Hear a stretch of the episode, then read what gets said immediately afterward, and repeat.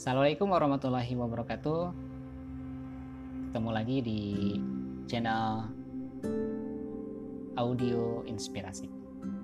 Nah, kali ini saya ingin coba untuk menceritakan tentang inspirasi dari seorang sahabat Nabi yang bernama Sa'ad bin Abi Waqqas.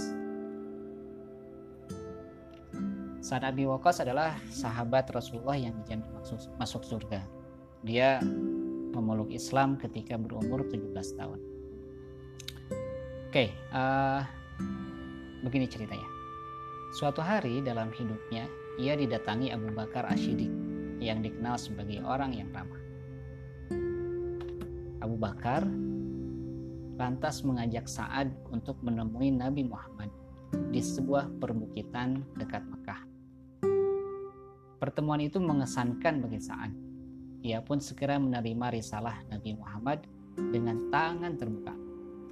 Sejak saat itu, saat menjadi salah satu sahabat yang pertama masuk Islam, yakni dalam era Mekah atau sebelum hijrah.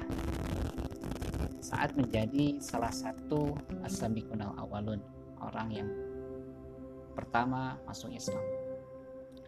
Secara silsilah memang uh, tidak langsung bersambung dengan Rasulullah, Aminah binti Wahab yaitu ibunda Nabi berasal dari suku yang sama dengan Sa'ad yaitu Bani Zuhrah. Oleh karena itu, Sa'ad juga sering disebut sebagai Sa'ad Zuhrah atau Sa'ad dari Zuhrah. Pria ini memiliki banyak keutamaan. Suatu saat, dia pernah disambut oleh Rasulullah Rasulullah begitu membanggakan saat beliau bersabda, "Ini dia pamanku. Siapa orang yang punya paman seperti pamanku ini?" Kakeknya Sa'ad adalah Uhaib, putra dari Manaf yang menjadi paman dari ibunda Rasulullah SAW.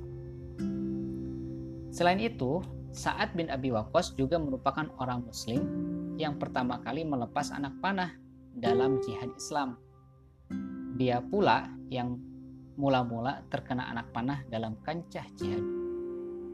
Pernah suatu ketika Rasulullah bersabda di tengah perang Uhud, "Panahlah hai Sa'ad, ibu bapakku menjadi jaminan bagimu." Ali bin Abi Talib mengatakan, "Tidak pernah saya mendengar Rasulullah mengatakan ibu bapaknya sebagai jaminan kecuali untuk saat saja." Saad adalah seorang kesatria muslim yang paling berani. Ia mempunyai dua kekuatan yang sangat ampuh. Kekuatan yang tidak semua orang memilikinya. Nah, kira-kira apa?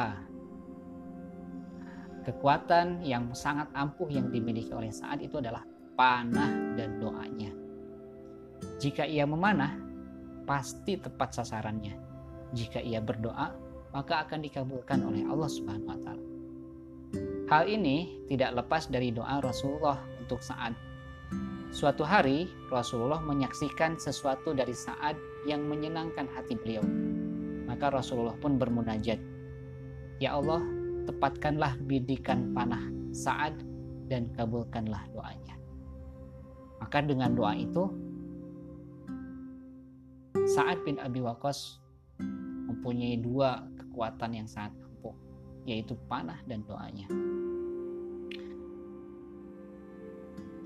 Nah, hmm, karena dua kekuatan tersebutlah saat menjadi sangat terkenal karena doanya sangat makbul. uh, kelak ketika fitnah terjadi pada zaman kekhalifahan Ali bin Abi Thalib, saat mendengar seorang laki-laki memaki Ali, Tolhah, dan Zubair. Orang itu bahkan terus menolak ber, berhenti mencaci maki. Maka saat pun berkata, kalau begitu akan saya doakan kamu kepada Allah. Laki-laki tadi lantas berkata, Oh, rupanya kamu hendak menakut-nakutiku ya, seolah-olah kamu seorang nabi. Maka saat pun pergi wudhu dan melakukan sholat dua rakaat, kemudian berdoa, "Ya Allah, kiranya menurut ilmumu laki-laki ini telah memaki segolongan orang yang telah memperoleh kebaikanmu dan tindakan mereka mengundang amarah murkamu, maka mohonlah dijadikan hal ini sebagai pertanda dan pelajaran. Setelah saat berdoa, tidak lama kemudian tiba-tiba dari salah satu pekarangan rumah muncul seekor unta liar dan menabrak laki-laki tadi sehingga meninggal. Itulah uh, karena doa saat, saat sangat makbul akhirnya Allah memberikan uh, pertanda laki-laki tadi ditabrak seekor unta dan akhirnya meninggal. Uh, selain itu, saat juga adalah teladan istiqomah dalam iman dan hidayah. Betapa mahalnya hidayah itu bahkan harus dipertahankan dengan susah payah. Terkisahlah ibunda Saad yang melakukan mogok makan berhari-hari demi menentang keislaman anaknya. Semakin hari kondisi ibu yang mogok makan semakin parah dalam ujian keimanan yang berat seperti itu, keimanan sang sahabat tetap kokoh menghujam. Dan keluarlah kalimat yang abadi itu. Demi Allah, ketahuilah wahai ibunda, seandainya ibunda memiliki seratus nyawa, lalu ia keluar satu persatu, maka tidaklah anakmu ini akan meninggalkan Islam, walau ditebus dengan apa pun. Peristiwa ini akhirnya menjadi uh, salah satu sebab turunnya ayat Al-Quran yang ada di Quran surat Luqman ayat ke-15 yang artinya dan seandainya kedua orang tuamu memaksa untuk mempersekutukan aku padahal ini itu tidak sesuai dengan pendapatmu maka maka janganlah kamu mengikuti keduanya di antara kepah cerita kepahlawanan Sa'ad yang lain adalah ketika pasukan muslimin yang sedang dipimpin terhadang sungai Tigris. Kala itu umat Islam akan membebaskan Irak. Padahal wilayah itu belum banyak dikenal oleh kaum muslimin umumnya yang berasal dari jazirah Arab. Alih-alih mundur, saat memerintahkan pasukannya untuk terus menyeberang sungai demi mensukseskan jihad ini. Lalu saat berkata kepada pasukannya, bacalah hasbunallah wa ni'mal wakil. Kemudian dikerahkannya kudanya menerjuni sungai yang diikuti orang-orang setelahnya. Maka berduyun-duyun pasukan muslim menyeberangi sungai. Ketika ada salah seorang prajurit yang menjatuhkan air minumnya, dengan dilandasi semangat fastabiqul khairat, pasukan muslim berebut mencari tempat air itu. Kaum muslimin dengan semangat mencari tempat air tempat air itu dengan kekompakannya.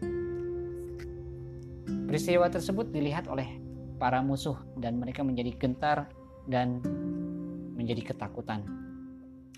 Salman Al-Farisi Salman Al-Farisi yang berada dalam pasukan saat pun sangat takjub dan berkata bahwa agama Islam ini masih baru, tetapi lautan telah mereka taklukkan sebagai halnya daratan telah mereka kuasai. Demi Allah, Salman berada di tangan di tangannya. Pastilah mereka akan dapat keluar dengan selamat dengan berbondong-bondong sebagaimana mereka memasukinya berbondong-bondong. Itulah salah satu kisah inspirasi dari Sa'ad bin Abi Waqqas, seorang pemuda yang mendapatkan keutamaan dari Rasulullah berupa anak panahnya yang selalu tepat dan doanya yang selalu terkabul. Oke, kita sampai di sini. Sampai ketemu di episode selanjutnya. Assalamualaikum warahmatullahi wabarakatuh.